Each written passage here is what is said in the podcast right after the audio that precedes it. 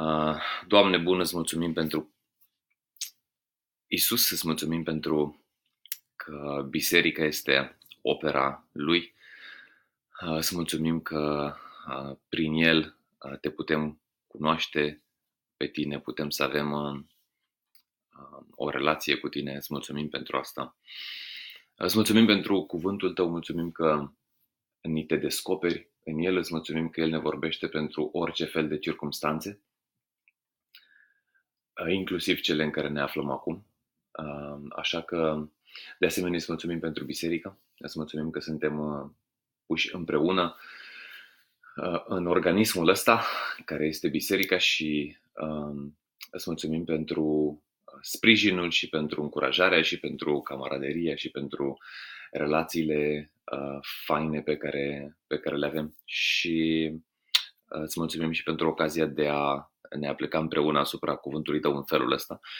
Îți mulțumim pentru posibilitatea de a veni împreună, apoi în rugăciune și îți cerem ca tu să călăuzești, tu să uh, ne folosești în dimineața asta și ne rugăm ca al tău cuvânt să strălucească în inimile noastre prin puterea Duhului Tău cel Sfânt. Amin. Ok, dragilor, trecem, trecem direct, direct la uh, textul biblic. O să fie un pic diferită uh, live-ul ăsta, predica asta live față de predicile obișnuite, în sensul în care am reflectat la mai multe pasaje din Scriptură zilele astea și sunt convins că fiecare dintre voi ați, ați avut pasaje prin care Dumnezeu v-a vorbit. Um, și voi trece prin câteva dintre ele. Asupra două mă voi opri cu predilecție, uh, un pasaj din Iacov și un psalm, psalmul 91, dar voi face referire la încă vreo câteva uh, pasaje. Am să încep așadar cu um, Iacov, capitolul 4, versetul 13. Și din pasajul ăsta și din Psalmul 91 um, o să vedem patru, patru lucruri pe care situația prin care trecem uh, ni le scoate în evidență sau ni le aduce în atenție. Patru adevăruri. adevărul despre noi și adevărul despre, uh, despre Dumnezeu. Uh, așadar, Iacov, capitolul 4, versetul 13 spune așa.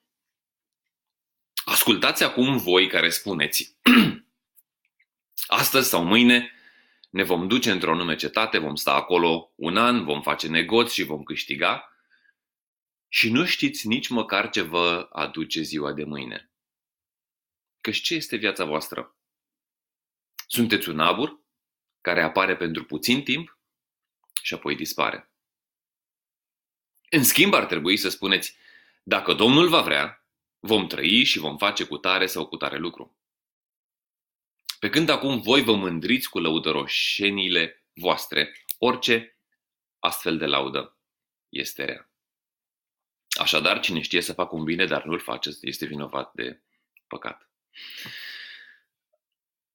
Cred că primul lucru uh, pe care textul ăsta mi l-a adus în atenție a fost că evenimentele recente scot la iveală efemeritatea noastră, precum și iluzia controlului pe care îl avem asupra vieților noastre. Dar ceea ce se întâmplă acum ne arată cât de trecători suntem, pe de-o parte, și cât de iluzoriu este controlul pe care credem că îl avem asupra vieților noastre.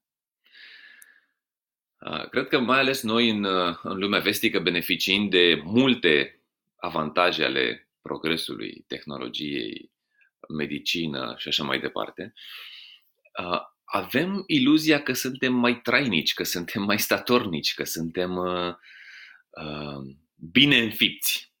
Și o situație ca asta ne arată cât de vulnerabili suntem, cât de vulnerabili suntem nu doar individual, pentru că probabil Um, vulnerabilitatea individuală e mai, uh, e mai ușor de văzut prin multe situații, dar, dar um, um, evenimentele prin care trecem acum ne arată cât de vulnerabili suntem noi global, cât de vulnerabilă este umanitatea în ansamblu, nu, nu doar uh, cât de vulnerabili suntem noi personal, că fiecare, sigur, ne uh, simțim um, vulnerabili în fața bolilor, ne simțim vulnerabili în fața situațiilor neprevăzute, dar ca specie, cred că nu ne-am perceput pe noi înșine atât de uh, vulnerabili. Așa că suntem vulnerabili, um, suntem trecători uh, și impresia că noi deținem controlul este una falsă. No, textul de aici spune, suntem ca un abur. Ce e viața voastră? Sunteți ca un abur, apare pentru puțin timp și apoi trece. Uh, ne facem planuri și uh, este, cred, un lucru bun, o trăsătură bună pe care am căpătat-o noi românii, să facem planuri mai, uh, mai din vreme. Noi suntem mai spontani de fel, dar cred că am fost educați sub influența vestică să gândim mai prevăzător, să plănuim nu doar ce facem astăzi, ci ce facem următoarele zile, următoarele săptămâni, luni, ani chiar. Și, și e bine, e bine să ne facem planuri. Însă, uh, cred că avem de asemenea iluzia că avem controlul asupra viitorului într-o măsură mult mai mare decât avem uh, decât avem de fapt. Ne, ne gândeam uh, zilele astea faptul că am plănuit evenimentul de care mulți sunteți, cu care mulți sunteți familiarizați, comunității în misiune, îl plănuim de o jumătate de an, probabil ca și idee, lucrăm la el în mod concret de 3-4 luni probabil. Uh, eram încântați de felul în care merge evenimentul. Era um, plin, dar locurile erau pe deplin, ocupate de 3 săptămâni. Și dintr-o dată totul se taie și suntem nevoiți să punem pe pauză. Nu suntem în control, cu toate că am muncit, cu toate că am uh, depus eforturi, ne-am gândit, ne-am rugat.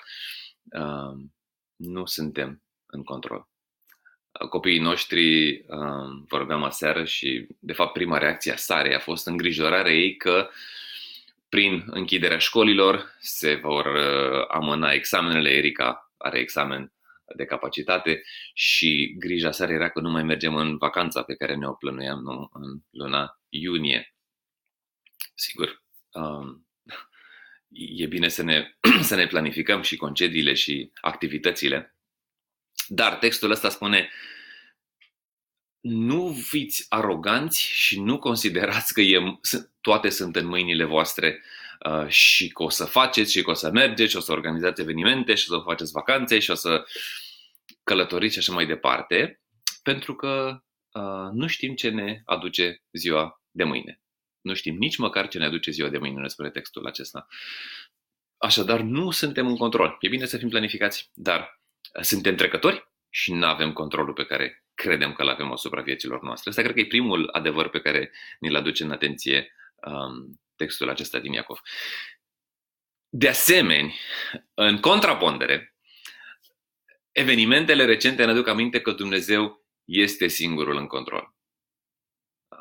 Textul spune aici, nu vă lăudați cu ce puteți face voi, ci să spuneți, vorbe care ar trebui să reflecte o convingere interioară, nu evident, că nu e vorba doar de a rosti o mantră, voi ar trebui să spuneți, dacă Domnul va vrea, vom trăi și vom face cu tare sau cu tare lucru. Și sigur că nu, nu, nu cred că este vorba doar de o formulă și în primul rând vorba de o formulă pe care să o rostim, ci e vorba de o convingere pe baza căreia acționăm. Convingerea că, da, e bine să ne facem planuri, da, e bine să uh, gândim uh, pe termen lung, dar nu avem noi controlul. Dumnezeu este în control. El este suveran. Și da, El este suveran chiar și peste situații de genul ăsta. De faptul că Dumnezeu este suveran sau că Dumnezeu este în control, înseamnă în esență uh, următorul lucru. Se întâmplă lucruri bune și se întâmplă lucruri rele. Uh, Dumnezeu nu este autorul răului, dar răul a apărut în lumea noastră, așa cum știm, din cauza neascultării oamenilor. Și în momentele astea Dumnezeu folosește lucrurile bune care se întâmplă, folosește lucrurile rele care se întâmplă, toate pentru planurile Lui. Dacă se întâmplă lucruri rele, Dumnezeu le folosește pentru un bine final. Dacă se întâmplă lucruri bune, Dumnezeu le folosește pentru un bine final, pentru, pentru, și în esență pentru gloria Lui și pentru îndeplinirea, uh, îndeplinirea planurilor Lui.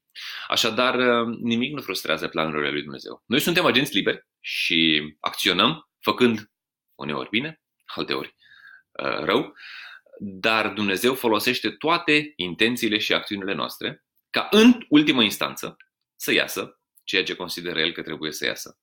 Și nimic nu poate să frustreze planurile lui. Asta este frumusețea uh, și misterul suveranității lui Dumnezeu, că noi acționăm, lucruri se întâmplă pe, pe pământul ăsta, uh, se întâmplă lucruri și ca o uh, avalanșă de, de sau o, o secvență de evenimente, una sub influența celelalte, repet, uh, în condițiile în care trăim într-o lume fragilă, într-o lume păcătoasă, într-o lume care nu este așa cum a intenționat Dumnezeu de la bun început, dar Dumnezeu e în control. Um, și asta nu îl face pe el, autorul răului, pentru că răul vine din, din altă parte, așa cum știm, um, de la, um, a originat în neascultarea sau în, în îngânfarea um, lui Lucifer și a continuat cu neascultarea primilor oameni. Dar, um, întorcându-ne de la reflexiile așa, la scară macro, um, este reconfortant să știm că Dumnezeu e în control și că Dumnezeu e Tatăl nostru. Uh, noi toți, aceia care suntem copiii Lui, care ne-am pus încredere în Isus, avem uh, încrederea că Dumnezeu e la cărmă și că El ne iubește și că El este Tatăl nostru. Și asta ne face să, uh, să ne odihnim în realitatea asta, în adevărul ăsta, că El este la cărmă. Da, noi suntem trecători, da, noi nu avem mâinile bine prinse pe cărmă, dar Dumnezeu este, este în control. De asemenea, um, și vrem să, aș vrea să mergem la Psalmul 91, um, evenimentele acestea ne aduc aminte că în Dumnezeu este singurul reper de stabilitate și protecție. Uh, în Dumnezeu regăsim stabilitate, El nu este mișcat, nu este afectat de nimic și la El găsim protecție. Și aș vrea să citesc Psalmul 91 și am să-l citesc în întregimea lui și um, ne vom opri apoi asupra câtorva părți din el. Psalmul 91. Cel ce locuiește la adăpostul celui prea înalt se odihnește la umbra celui atotputernic. De aceea îi zic Domnului, refugiul meu, fortăreața mea, Dumnezeul meu în care mă încred. El te va scăpa de lațul păsărarului și de ciuma cea pustiitoare. El te va acoperi cu penele sale, iar tu vei, te vei adăposti sub aripile lui. Credincioșia lui îți va fi scut și pavăză. Nu te vei teme de groaza din timpul nopții, nici de săgeata care zboară ziua, nici de ciuma care umblă prin întuneric, nici de molima care pustiește la miezul zilei. O mie să cadă alături de tine și zece mii la dreapta ta, dar de tine nu se va apropia. Vei privi cu ochii și vei vedea răsplătirea celor răi. Pentru că zici Domnului, refugiul meu, și faci din cel prea înalt fortăreața ta. Nu te va atinge, nu te va ajunge niciun rău și nicio urgie nu se va apropia de cortul tău. El va da porunci îngerilor săi cu privire la tine, ca să te păzească în toate căile tale. Ei te vor purta pe brațele lor ca nu cumva să slăfești piciorul de vreo piatră. Așa că vei putea călca peste lei și peste vipere, peste pui de lei și peste șerpi, pentru că mă iubește. Și eu îl voi scăpa. Îl voi ocroti, căci cunoaște numele meu.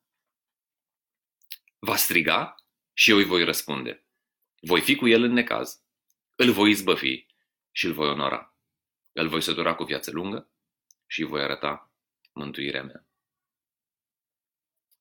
Um, așa cum spuneam, evenimentele astea ne aduc aminte că Dumnezeu este singurul reper de stabilitate și protecție.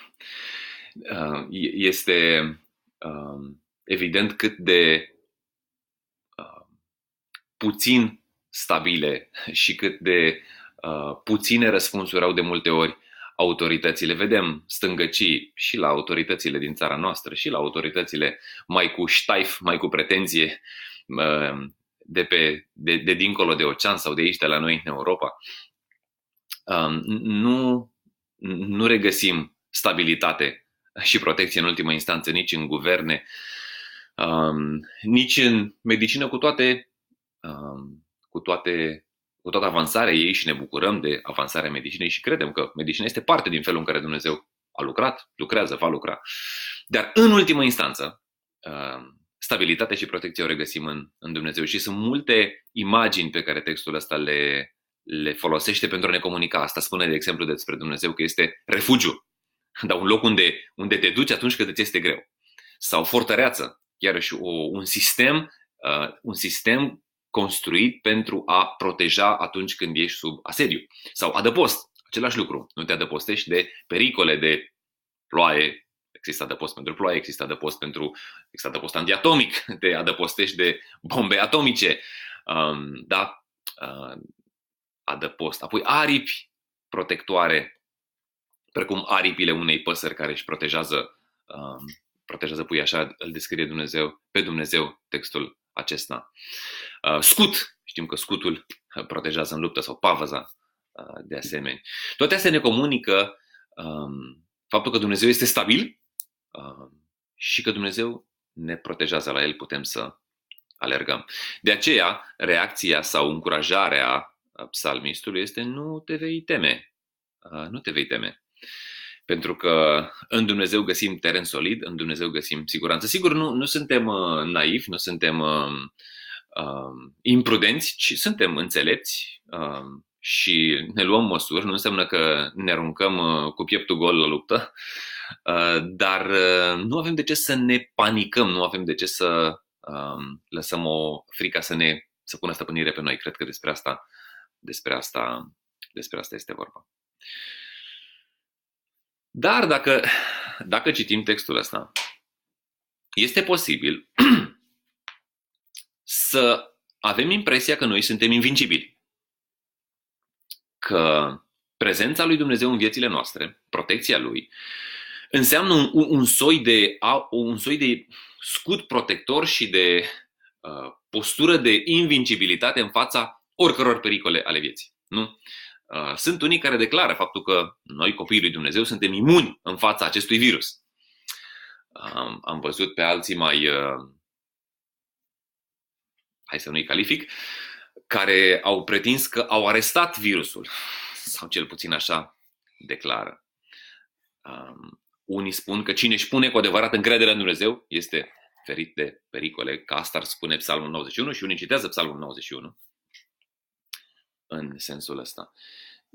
Am ascultat recent uh, un uh, mesaj, săptămâna trecută am ascultat un mesaj pe asta, despre acest psalm și interesantă remarca, remarca lui Tim Keller, el spune că diavolul însuși cunoaște și folosește greșit pasajul ăsta. Dacă țineți minte, atunci când îl ispitește pe Isus, îl ispitește cu un text, cu o porțiune exact din textul ăsta. Mai precis, um, versetul 11. El va porunci îngerilor săi, noi îl, îl pune să se arunce de pe streașina templului și spune, El va porunci îngerilor săi cu privire la tine ca să te păzească în toate căile tale. Ei te vor purta pe brațele lor ca nu cumva să slăvești piciorul de vreo piatră. Nu? Ești, ești invulnerabil, ești invincibil. Arată-le și altora aura ta de invincibilitate. Dar realitatea este că Isus nu a experimentat această invincibilitate um, de soiul ăsta, pentru că, așa cum știm, Isus a suferit uh, bătaie și a suferit batjocură și, în ultimă instanță, crucificare și, în felul ăsta, moarte. Um, vorbeam aseară cu, cu copiii despre psalmul ăsta și uh, ei și-au adus aminte de Iov și spuneau, bine, dar experiența lui Iov nu ne lasă să mergem în direcția asta. Psalmul trebuie să vorbească despre altceva. Uh, pentru că Iov a fost un om cu teamă de Dumnezeu, un om care l-a iubit pe Dumnezeu, un om ca niciunul de pe vremea, de pe vremea lui și totuși ce a experimentat Iov a fost um, boală, a fost pierderea propriilor copii, a fost suferință, um, evenimente nefericite pe care Iov nu le-a înțeles în momentul respectiv. Uh, noi cititorii, și dacă n-ați citit cartea Iov, vă invit să citiți cartea Iov, e o carte fascinantă, dar noi cititorii avem toată imaginea și vedem ce se întâmplă și pe un alt plan, pe, uh, în cer, în, în, uh, într-o, uh, într-o discuție între Dumnezeu și uh, Satan și vedem care este ceul care este deceul din spatele ceului, care este motivul din, uh, pentru care îi se întâmplă ce îi se întâmplă lui Iov și nu, ceea ce îi se întâmplă lui Iov nu este pentru că el nu iubește pe Dumnezeu, nu pentru că nu uh, adresează cu autoritate bolile și uh, pericolele, uh, nu pentru că el nu-și găsește refugiu în Dumnezeu, uh, ci sunt alte, alte motive acolo. În ultimă instanță, uh, Iov învață niște lucruri și noi învățăm niște lucruri și Dumnezeu este în ultimă instanță glorificat prin toate, toate evenimentele respective. Nu intrăm în detaliile cărții Iov. Cert este că respectiva carte nu ne lasă să tragem concluzia că psalmul ăsta vorbește aici despre protecție și invincibilitate pentru copiii lui Dumnezeu în fața, în fața pericolelor. Și așadar nu, să nu ne luăm false speranțe pe baza acestui psalm, ci să înțelegem bine la ce se referă. Este uh, un, te, un verset sau o afirmație în el, în psalmul acesta, care ne ajută să uh, înțelegem sau să ne, ne, ne duce pe o pistă sănătoasă. Mai precis, e vorba de versetul 15. Spune așa, va striga și eu îi voi răspunde, voi fi cu el în necaz. Voi fi cu el în necaz. Deci asta înseamnă că cel care îl iubește pe Dumnezeu va trece prin necaz Uh, nu va fi invulnerabil la necazuri, dar va experimenta prezența lui Dumnezeu în necaz. Și în ultimă instanță îl voi izbăvi și îl voi onora, îl voi scăpa din necazul respectiv, dar nu înseamnă că va fi protejat de, de necazuri. Un, un alt text similar care redă oarecum aceeași um, reali, realitate duală. Um, greutăți, pe de o parte, dar în esență un, un soi de protecție pe care Dumnezeu o promite și trebuie să vedem la ce se referă acea, acea protecție. Este vorba de Luca în capitolul 21. Domnul Iisus anunță ceea ce urma să se întâmple, îi anunță pe ucenici ceea ce urma să se întâmple în viitor și um, era vorba de ceea ce urma să se întâmple în viitorul apropiat, dar cumva vorbind despre viitorul apropiat, vorbea și despre un viitor cu bătaie lungă, un viitor profetic, un viitor la finalul istoriei omenirii. Și de multe ori elementele astea se, se împletesc în discursurile lui Isus, dar nu intrăm în detaliile astea. Uh, ce, ce vrea să spună Isus este, uh, ce spune Isus în, în textul acesta din Luca 21, începând de la versetul 11, este, sunt următoarele cuvinte. Vor fi cu tremure mari și foamete uh, și molime în diverse locuri.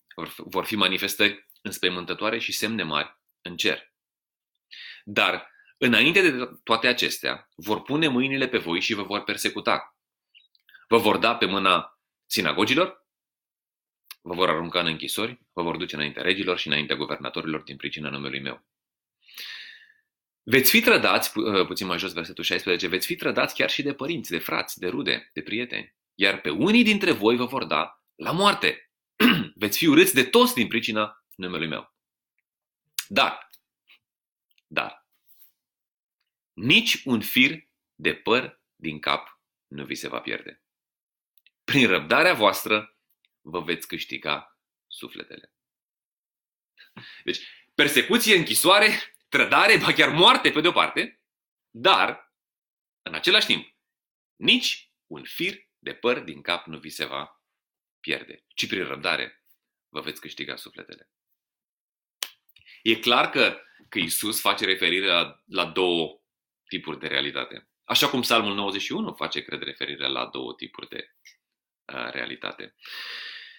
Ceea ce cred că ne spune Psalmul este că uh, la adăpostul protecției lui Dumnezeu vin necazuri. Așa cum vin peste toți oamenii. Toți oamenii suferă boală, toți oamenii suferă pierde, toți oamenii suferă situații nefericite, uneori financiare, alteori de sănătate.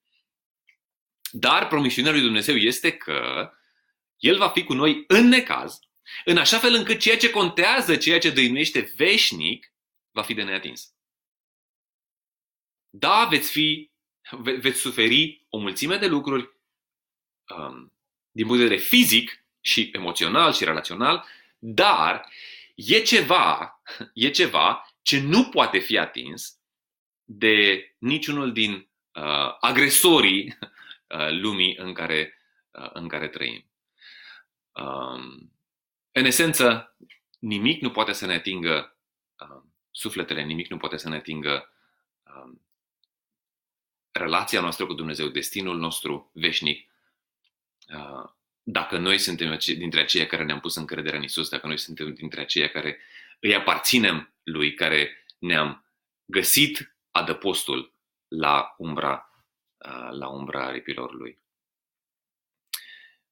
Acum, imaginea aceasta din versetul 4, și anume protecție la umbra aripilor lui Dumnezeu, este o imagine din lumea animală.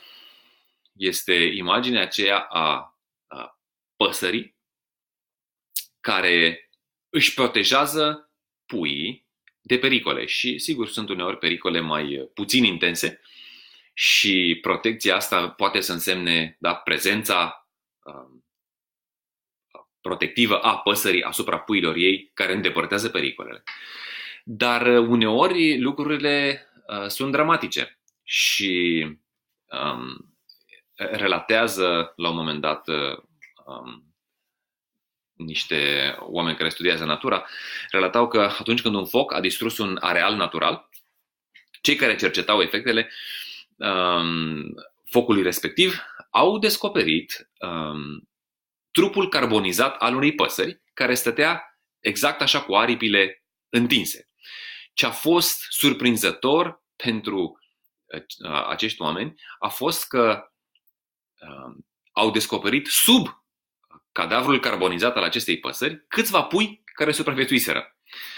În mod literal, pasărea asta și-a protejat pui cu aripile ei, dându-și ea însăși viața pentru protecția respectivă. Ce, ce mi se pare remarcabil este, este faptul că exact asta a făcut Isus pentru noi. Dumnezeu, mulți, mulți se uită la Dumnezeu și, și discutăm asta seara cu copiii. Mulți spun că Dumnezeu este un Dumnezeu mânios, că este un Dumnezeu capricios, că este un Dumnezeu uh, um, așa uh, care pedepsește, care este exigent, care este dur, uh, rece, impasibil. Dar, dar uh, în Isus îl găsim pe Dumnezeu care nu este nici distant, nu este nici impasibil, nu este nici uh, rece, nu este nici um, judecător de dragul um, unor capricii, ci da, Dumnezeu este un Dumnezeu care judecă păcatul pentru că natura lui este dreptate și natura lui dreaptă cere dreptate, așa cum uh, noi toți vrem dreptate atunci când se comite o, un act de injustiție. Uh, cu atât mai mult Dumnezeu care este uh, perfect drept, care nu este niciun, măsur, niciun fel afectat de, de rău. Dar uh, Dumnezeu nu este doar un Dumnezeu drept, ci este un Dumnezeu care uh, a luat asupra lui focul judecății pe care trebuie să-l arunce asupra păcatului, dar a devenit el pavăza și protecția noastră prin Isus pentru toți aceia care ne-am pus încrederea în Isus. Și ceea ce avem în Isus um, este de neatins. E de neatins de virus, este de neatins de calamități, este de neatins de ceea ce se întâmplă în lumea în care trăim și care ne atinge fizic, ne poate atinge în, în, în partea asta, în coaja asta exterioară, dar nu poate să atingă ceea ce Dumnezeu a pus în noi, nu poate să atingă destinul nostru, nu poate să atingă sufletele noastre, spune, spune textul din Luca. Prin răbdarea voastră vă veți câștiga sufletele. Așa că ultimul lucru pe care ne-l aduce aminte textul ăsta, hai să fac o recapitulare, ne aduce aminte, evenimentele astea ne aduc aminte faptul că suntem efemeri și că avem doar iluzia controlului asupra vieților noastre. Uh, ne aduc aminte că suntem, uh, că, că Dumnezeu este singurul care e în control. Uh, de asemenea, evenimentele astea ne aduc aminte că Dumnezeu este singurul reper de stabilitate și protecție. Și în ultima instanță ne aduc aminte că viața de aici este doar o pregătire pentru viața de dincolo. Toată viața de aici cu, cu, um, cu ceea ce uh, consumă timp și energie și uh, creativitate și resurse de la noi este doar o pregătire pentru adevărata viață. Și îmi place ceea ce spune Apostolul Pavel în Coloseni, capitolul 3, de la versetul 1. El zice așa, dacă ați fost în viață împreună cu Hristos. Și asta este o imagine, o expresie pe care Apostolul o folosește pentru toți aceia care și au recunoscut, nu? Ne-am recunoscut um, păcatul, ne-am recunoscut um, imposibilitatea de a ajunge într-o relație cu Dumnezeu pe cont propriu prin realizările noastre, prin bunătatea noastră, prin moralitatea noastră. Uh, ne-am recunoscut falimentul, ne-am pus încrederea că ceea ce a făcut Isus pentru noi, moartea Lui în locul nostru, preluarea mâniei judecății lui Dumnezeu asupra Lui uh, și punerea încrederii de către noi în El și în ceea ce a făcut El pentru noi, ne produce o transformare atât de, atât de de o asemenea magnitudine încât e comparată cu o moarte și înviere. Am murit împreună cu El și am înviat împreună cu El. Și atunci noi, aceia care am experimentat lucrurile astea, spune Apostolul, ați, dacă ați înviat, dacă sunteți dintre aceia care ați experimentat asta, ați experimentat înviere împreună cu Hristos și viața asta nouă pe care El o aduce și pe care nimeni și nimic nu poate să o atingă, voi căutați lucrurile de sus. Căutați lucrurile din cealaltă viață. Orientați-vă după lucrurile care durează. Lucrurile alea de sus unde Hristos stă la dreapta lui Dumnezeu, dar este vorba de o altă, o altă dimensiune, o altă realitate. Gândiți-vă la lucrurile de sus, nu la cele de pe pământ, pentru că voi ați murit. Și nu se referă la moartea fizică, ci se referă la faptul că ceva în voi a murit și, și cumva uh, voi ați murit față de lumea asta. Lumea asta de aici nu mai are atractivitate și nu mai are. Uh, nu, nu lumea asta mai este permanentă. Voi ați murit, iar viața voastră este ascunsă cu Hristos în Dumnezeu. Și acea viață um, ascunsă cu Hristos în Dumnezeu este de neatins. Nimeni nu poate să atingă nimic, nu poate să atingă viața asta ascunsă cu Hristos în, uh, în Dumnezeu. Și când Hristos, viața voastră, se va arăta, atunci vă veți arăta și voi împreună cu El în glorie. Um, viața care contează se va arăta cândva și viața de aici este doar o pregătire pentru viața care contează, viața de dincolo care, care se va arăta împreună cu Isus la un moment dat. Așa că, uh, da, e perisabilă viața de aici, uh, dar cea de dincolo este indestructibilă pentru noi aceia care am venit la adăpostul aripilor lui Dumnezeu, uh, care ne-am găsit refugiul în Isus, refugiu veșnic, pentru că da, suntem amenințați de fel de fel de lucruri și în momentul ăsta virusul ăsta este cel care ne amenință, dar uh, la fel de amenințătoare este faptul că la un moment dat va trebui să stăm în fața lui Dumnezeu și uh, să dăm socoteală pentru ce am făcut și ce am fost și niciunul dintre noi în pe barba lui nu poate să treacă de testul judecății lui Dumnezeu pentru că toți suntem, suntem păcătoși. Dar uh, slavă Domnului pentru faptul că el nu doar ne el nu este doar Dumnezeul care judecă, ci Dumnezeul care um, ne oferă refugiu, care ne oferă protecție.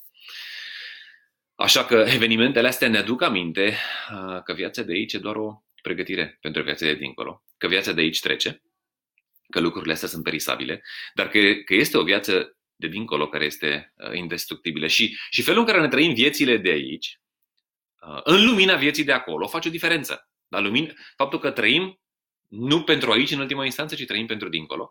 Uh, trăim după valorile lumii de dincolo, trăim după valorile împărăției lui Dumnezeu, antrenându-ne de aici pentru veșnicia pe care o vom petrece în, uh, împreună cu Dumnezeu. Așa că asta ne face să creștem în dependență de Dumnezeu. Nu? Uh, vom trăi o veșnicie cu Dumnezeu, ne trăim viața de aici cu Dumnezeu. Asta ne face să iubim oamenii, asta ne face să mijlocim pentru cei în nevoie, pentru că asta a făcut Isus, astea sunt valorile pe care el, uh, pe care el le-a predicat și le-a trăit, le-a întrupat cu viața lui. Um, asta ne conduce să îi ajutăm pe cei care, uh, care sunt în nevoie. Uh, trăim viața de aici, așa cum este ea, cu amenințări, cu pericole, vulnerabilă, dar o trăim știind că ceea ce contează de fapt este viața de dincolo pe care nimic nu poate atinge. Pentru pentru noi aceia care ne-am pus încrederea uh, în Isus. Trăim aici, dar trăim după principiile uh, și valorile împărăției lui Dumnezeu. Așadar, recapitulând, uh, suntem trecători. Și e bine că um, momente din astea, cu toate pagubele pe care le produc, uh, ne pot învăța niște lucruri.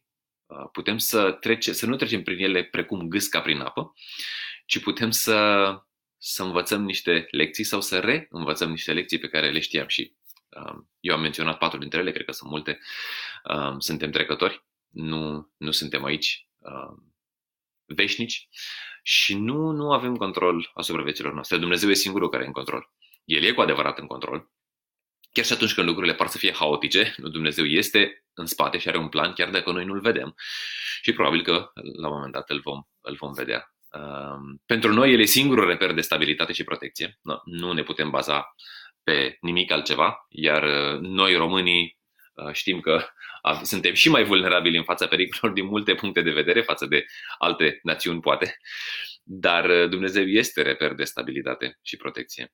De el putem să nu ne îndoim în niciun moment. Și um, da, viața de aici este o pregătire pentru viața de dincolo. Așa că trăim um, în realitatea asta vulnerabilă, în realitatea asta supusă bolii și durerii și pierderii și morții, dar uh, avem o viață dincolo și ce fain că putem să, să ne găsim ancora și să avem claritate um, trăindu-ne viețile, viețile aici. Așa că ce urmează să facem acum este uh, pentru toți cei care suntem uh, în comunități ne împărțim pe grupurile comunităților. Fiecare a decis ce mijloc uh, tehnic folosește și ne rugăm. Sigur că ne, ne rugăm unii pentru alții, ne rugăm pentru situațiile specifice comunității noastre, dar sunt și câteva motive generale pe care, pe care aș vrea să le aducem în atenție și am să le citesc și pe urmă o să le pun pe, ca, și, ca un comentariu la, um, la acest clip pentru a le avea, avea acces cu toții la ele. Haideți să ne rugăm pentru, uh, pentru conducerea țării noastre și aș spune conducerea țărilor afectate de virus, poate țărilor mai afectate de virus. Știm că lucrurile stau uh, cel mai rău în momentul ăsta în Italia, destul de rău în Spania, China e pe uh, revenire și alte, alte câteva țări care sunt Uh, o duc greu. Haideți să ne rugăm pentru conducerile țărilor respective ca oamenii, uh, oamenii ăștia să ia deciziile cele mai potrivite, uh, indiferent că ei le înțeleg sau nu Dumnezeu să-i călăuzească, pentru că știm că Dumnezeu se folosește de cei în autoritate, indiferent dacă ei știu sau nu. Um, de asemenea, să ne rugăm pentru personalul medical greu încercat în perioada asta, mai ales în zonele astea unde lucrurile stau, stau așa dificil.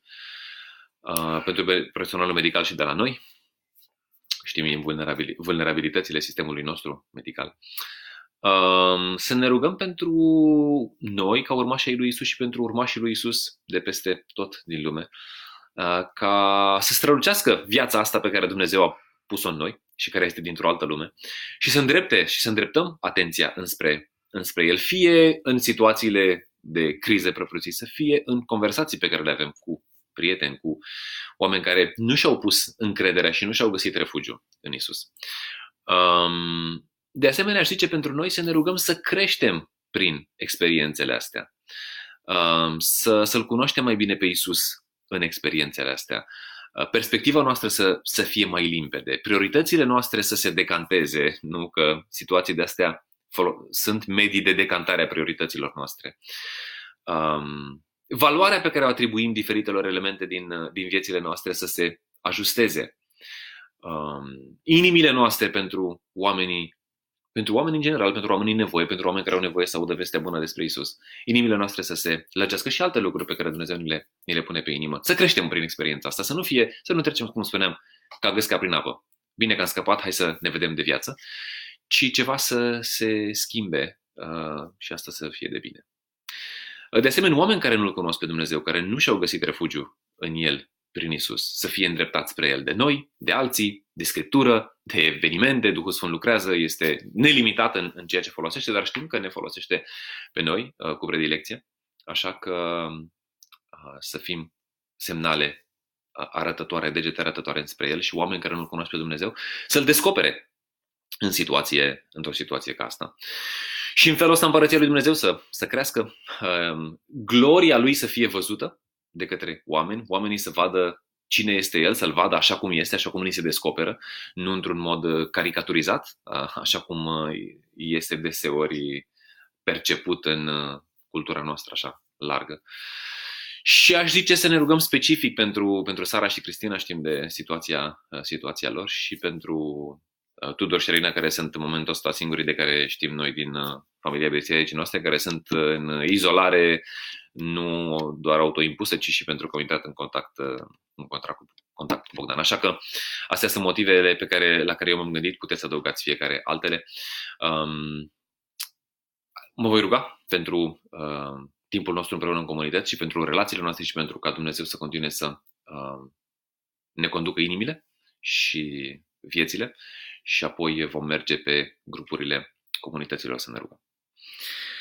Doamne bun, îți mulțumim așa de mult pentru cuvântul tău și îți mulțumim pentru că în el te descoperim pe tine și nu te descoperim doar ca Dumnezeul care judecă doar ca pe Dumnezeul drept, ca pe Dumnezeul sfânt, cu toate că ești Dumnezeul sfânt și drept, care nu suporți răul și care le, uh, judece răul nu ca un act de capriciu, ci ca un act de justiție, ca un act de dreptate.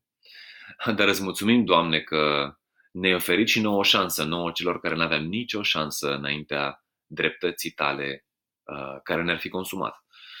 Pentru că suntem păcătoși. Dar mulțumim că ne-ai oferit șansa asta și oferi șansa asta cu mână largă și șansa asta a însemnat un cost enorm pentru tine, a însemnat viața fiului tău. Și îți mulțumim că um, ceea ce ne oferi prin Isus, viața pe care ne oferi prin Isus, este de neatins. De neatins de niciun fel de boală și de molimă și de elemente um, amenințătoare din lumea în care trăim. Ce este o viață veșnică, este o viață sigură, uh, este o viață perfectă pe care, pe care am început deja să o experimentăm de aici, dar pe care o vom experimenta plenar, vom experimenta complet um, în lumea de dincolo, în lumea pe care tu o pregătești pentru noi. Și ne dorim ca uh, tu să ne conduci prin situația asta, uh, care nu e de dorit, care în mod evident are efecte, um, efectele pe care le-am, uh, le vedem și le cunoaștem. Uh, dar ne dorim ca toate lucrurile astea, prin toate lucrurile astea să trecem cu folos și toate lucrurile astea să aibă o finalitate bună. Și ne dorim ca din toate lucrurile astea noi să fim mai bine ancorați în tine. Și noi să fim mai, uh, cu o viziune mai clară asupra ceea ce ne chem și anume să ducem vestea asta bună, că tu ești un refugiu pentru oameni, um, celor care nu și-au găsit încă refugiu în Isus. Și ne, ne dorim ca noi personal, între vecini, între prieteni, între oamenii cu care comunicăm într-un fel sau altul, în interacțiunile spontane sau interacțiunile mai, mai uh, statornice, uh, să fim degete arătătoare înspre tine. Ne rugăm ca oameni care nu te cunosc să te cunoască, oameni care uh, au o imagine distorsionată despre tine să te descopere așa cum, așa cum ești. Ne rugăm ca tu să ne conduci pe noi ca biserică, să ne conduci în rugăciune, să ne faci, uh, să ne crești dependența de tine uh, și să mulțumim că ne arăți, ne arăți cât de puțin ne descurcăm pe cont propriu și cât de mare nevoie avem de tine. Îți mulțumim că ne te oferi fără nicio uh, restricție ni te oferi într-o măsură fără limită și vrem să ne bucurăm de oferta asta ta uh, incredibilă. Uh, așa că în mâna ta ne credințăm în numele Domnului Isus care a făcut toate astea posibile.